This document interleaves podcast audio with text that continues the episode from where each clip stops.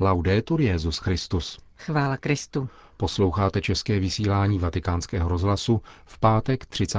prosince.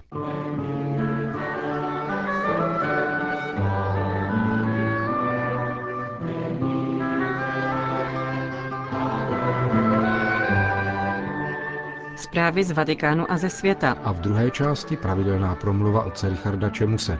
To je náplň našeho dnešního pořadu, který vás provázejí Johana Bronková a Milan Glázer. Zprávy vatikánského rozhlasu. Berlín. V německém hlavním městě probíhá 34. Evropské setkání mladých organizované komunitou Steze. Účastní se ho na 30 tisíc mladých lidí z různých evropských zemí. Včera odpoledne se skupina mladých setkala s členy německého parlamentu k debatě o budoucnosti starého kontinentu. O vlivu křesťanů na spojenou Evropu se mluvilo také v pracovních skupinách. Pro většinu z účastníků setkání jsou křesťané sloupy dnešní politické skutečnosti. Podle místopředsedy Bundestagu setkání křesťanů kolem bratří Steze dodává Berlínu křesťanský rozměr, který se z ateizovaného města vytrácí a díky svému internacionálnímu charakteru se do něj výborně hodí. Organizátory setkání potěšila zejména skutečnost, že do Berlína přicestovalo mnoho mladých lidí z východní Evropy, zvláště z Ukrajiny a Běloruska. Nad křesťanskými kořeny svého kontinentu se budou moci zamýšlet také za rok na příštím setkání, které na pozvání Benedikta XVI. bude probíhat v Římě. Vatikán. Agentura Fides vydala jako každý rok statistiku pastoračních asistentů a kněží, kteří byli zabiti během tohoto roku. Jde dohromady o 26 osob, což je o jednu více než v roce 2010. 18 kněží, 4 řeholnice a 4 lajci.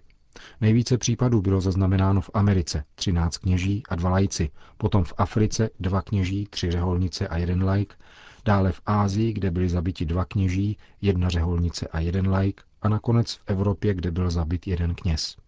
Někteří z nich byli oběťmi násilí, když se postavili na obranu druhých za cenu ohrožení vlastní bezpečnosti. Někteří byli zabiti při loupežných přepadeních či únosech. Řím. Turínské plátno bylo opět předmětem výzkumu za pomoci moderních technologií. V letech 2005 až 2010 se touto relikví uchovávanou v Turínském domu zaobíral Italský národní institut ENEA. Provedená bádání a experimenty měly za cíl reprodukovat zobrazení na plátně pomocí laserové techniky. Všechny tyto pokusy vyšly zcela na prázdno a byl tak učiněn další krok vpřed, pokud jde o otázku autenticity turínského plátna. Pro vatikánský rozhlas o tom hovoří otec Rafael Pascual, ředitel Institutu Věda a víra na Papežské univerzitě Regina Apostolorum, který pořádal v říjnu tohoto roku odborný seminář o bádání nad turínským plátnem. Výsledky vzešlé z bádání, které provedl Italský národní institut, ukazují především to, že pro moderní vědu zůstává turínské plátno tajemstvím, něčím, co není schopna vysvětlit. Dalo by se negativně říci, že nelze dokázat jeho neautentičnost. Vědci z Národního institutu poukázali na některé podrobnosti, které pokládám za velmi zajímavé. Například, proč na plátně není obraz tam, kde jsou stopy krve. Proč tyto krvavé skvrny nejsou poškozené, k čemuž by došlo, kdyby plátno bylo odtrženo od těla. A tak dále. Podle mého názoru se také znovu otevřela otázka datace. Je známo, že výsledky posledního výzkumu v tomto směru jsou z různých důvodů nepřesvědčivé. Doufejme, že na základě nyní provedených bádání bude možné přistoupit k novému vědeckému výzkumu plátna. Je to zajisté poněkud delikátní otázka a bude třeba velice seriózně a pečlivě navrhnout nějaký postup. Doufám však, že povede k výsledkům. Říká otec Rafael Pascual, ředitel Institutu Věda a víra na Papežské univerzitě Regina Apostolorum. Abuja. V Nigérii byl předložen návrh zákona zakazujícího manželství homosexuálů. Zákon má podporu širokého politického spektra, občanské společnosti, místních křesťanů i muslimů. Přesto není jisté, zda bude schválen.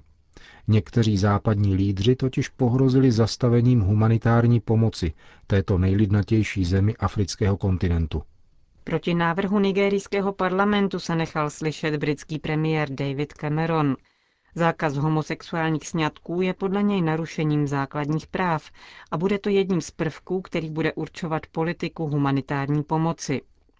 Výroky premiéra potvrdil velvyslanec Spojeného království v Nigérii při setkání s místními politiky. Řada afrických států, mezi nimi Zimbabwe, Tanzánie a Ghana, naopak vyjádřila podporu Nigérii a kritizovala vměšování západu do vnitřních rozhodnutí státu. Proti západním nátlakům se ohradil také předseda nigerijského senátu David Mark. Jak řekl, podmiňování asistence či pomoci zemi zásahy do zákonů, které jsou v obecném zájmu občanů, vyvolává podezření, že pomoc sleduje ve skutečnosti vlastní cíle. Návrh zákona zakazující sňatky gejů a lesbiček byl jednohlasně schválen v Senátu a v příštích dnech bude projednáván v nigerijské sněmovně reprezentantů. Konec zpráv.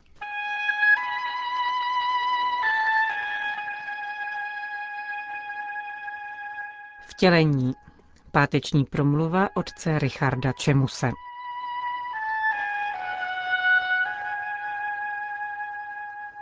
Stromečkem jsem našel autobiografii mého přítele z Toronta, vydanou letos českým rozhlasem. Nese název Tři inkarnace, vzpomínky skauta, vězně komunistických kriminálů a arktického ekologa Josefa Svobody. Josef byl zatčen jako 19-letý student v září 1949 obviněn ze vzpoury, která se nikdy nekonala, ale stála ho 8,5 let krutého vězení. Na straně 89 popisuje štědrý večer roku 1951. Přišly Vánoce, mé třetí za mřížemi. Mnozí političtí si už odpikávali trest někde na pracovních komandech. Mě však stále ještě vláčeli po tvrdých kriminálech s mřížemi v oknech. Nadešel štědrý večer. Poprvé v životě jsem jej prožíval sám. To mi tolik nevadilo. Uvítal jsem, že ruch a hlomos hned po poledním jídle ustal a snažil jsem se představit si, jak budou Vánoce slavit u nás doma. Vypočítával jsem členy rodiny, kteří se už asi scházejí okolo štědrovečerního stolu. Určitě bude rybí polévka, po ní smažený kapr s bramborovým salátem, káva a vánočka. Po starém zvyku si zaspívají koledy. Vzpomenou i na mne, jako já teď myslím na ně. Smívá se. Možná už usedají ke stolu. Dvířka ve dveřích cely se otevřela a chodbař do otoru sunul Ešu s meltou. Dvířka zaklapla. Zůstal jsem u dveří a zkoumal svou nadílku. Ve vrchní misce ležela otevřená plechovka se sardinkami a v ní dvě rybičky v trošce oleje. Druhou polovinu plechovky obdržel asi vězeň sousední cele. Také tam byly přiloženy tři kousky vánočního cukroví. Tu chvíli mi přišlo všechno strašně líto. Sesul jsem se do kouta cely a začaly mi téct slzy. Od začení poprvé. Dřepěl jsem ve samovazbě staré věznice o štědrém večeru s dvěma sardinkami v plechovce. Nešlo ani tak o jídlo, spíš o to ponížení, o kontrast mezi stále ještě naivním očekáváním, představou a syrovou skutečností. Všechno se ve mně náhle zlomilo. Slzy vystřídala bezedná rezignace. Seděl jsem skleslý, strnulý, na konci sil. Es šálek s vychládající meltou a večeří na zemi po boku. Umenšen a skrušen jsem začal šeptem odříkávat zdráva si růžence kterého jsi panov v Betlémě porodila, kterého jsi panov v chrámě obětovala, kterého jsi panov v chrámě nalezla. Jak dlouho jsem tak seděl, pohroužen, stažen do ulity, si nepamatuji. Vím jen, že se mi vrátila dožil síla. Přestal jsem se bát. Nastal zlom a průlom katarze. Ve tmě dlouhé noci byl ten nový obzor ještě temný a neprůhledný, ale skutečný. Cítil jsem se opět vnitřně svobodný. Ten večer jsem ty dvě sardinky snědl se střídkou zbylého chleba. Olej jsem si nechal na ráno a pokapal jsem jim čerstvou skývu chleba. Kousek cukroví jsem zapil meltou, zbývající dva jsem si uspořil na příští den. Usnul jsem a přespal noc v pokojném stavu. Vždyť jsem měl k večeři rybu, vánoční cukroví a jako dar od betlemského dítěte hojně, přehojně milosti. Tolik Josef Svoboda. To, co líčí, není vůbec žádná vánoční romantika, ale syrový vstup Krista do duše, tak jako bylo syrové jeho narození v betlemské jeskyni. Tou jeskyní teď bylo Josefevo nitro. Barokní mystik Angelus Silesius říká, i kdyby se Kristus tisíckrát v Betlémě narodil, a ne v tobě, zůstal bys navěky ztracen. Je to trpké, ale Kristovo narození v lidské duši se neobejde bez porodních bolestí. Stejně tak trpké a nevyhnutelné je poznání, že samotné vtělení Boží by nám nic neprospělo, kdyby vtělený Bůh nenechal své lidské tělo přibít na kříž. Origenes říká, že každá křesťanská duše je povolána porodit světu Krista. To je kříž. A Josef nezamlčuje, kde k tomu našel sílu. Se zvlášť velkou vděčností vzpomíná na dobu strávenou v Leopoldově, kde se dostal mezi kněze na tzv. Muklovský Vatikán. Utkvěl mu v paměti jezuita Adolf Kuyper, kterého nazývá řeholníkem se zápalem prvomučedníka Štěpána, na kterém viděl, že by pro Ježíše Krista skutečně dal život. A to skutečně nastalo. Téměř celý svůj kněžský život prožil Kuyper ve vězení, nejprve v koncentračních táborech a potom v nejkrutějších komunistických kriminálech. Zemřel v Leopoldovské věznici v září 1959 ve věku 57 let. Čtení Josefových vzpomínek nebudí dojem zašlé historie do sebe uzavřeného osudu.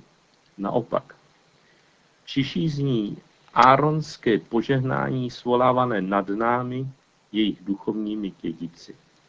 Ať tobě hospodin požehná a ochraňuje tě. Ať tobě hospodin ukáže svou jasnou tvář a je ti milostivý.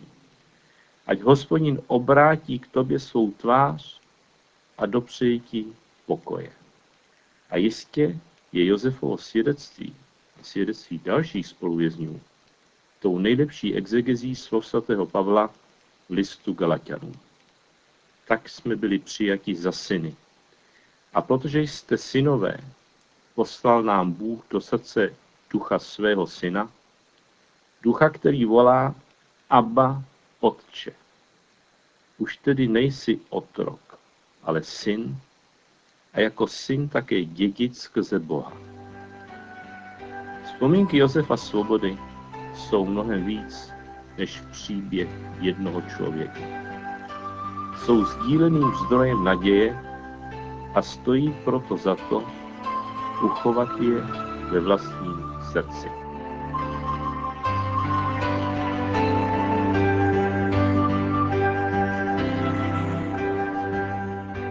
Slyšeli jste promluvu otce Richarda Čemuse. Končíme české vysílání vatikánského rozhlasu. Chvála Kristu. Laudetur Jezus Christus.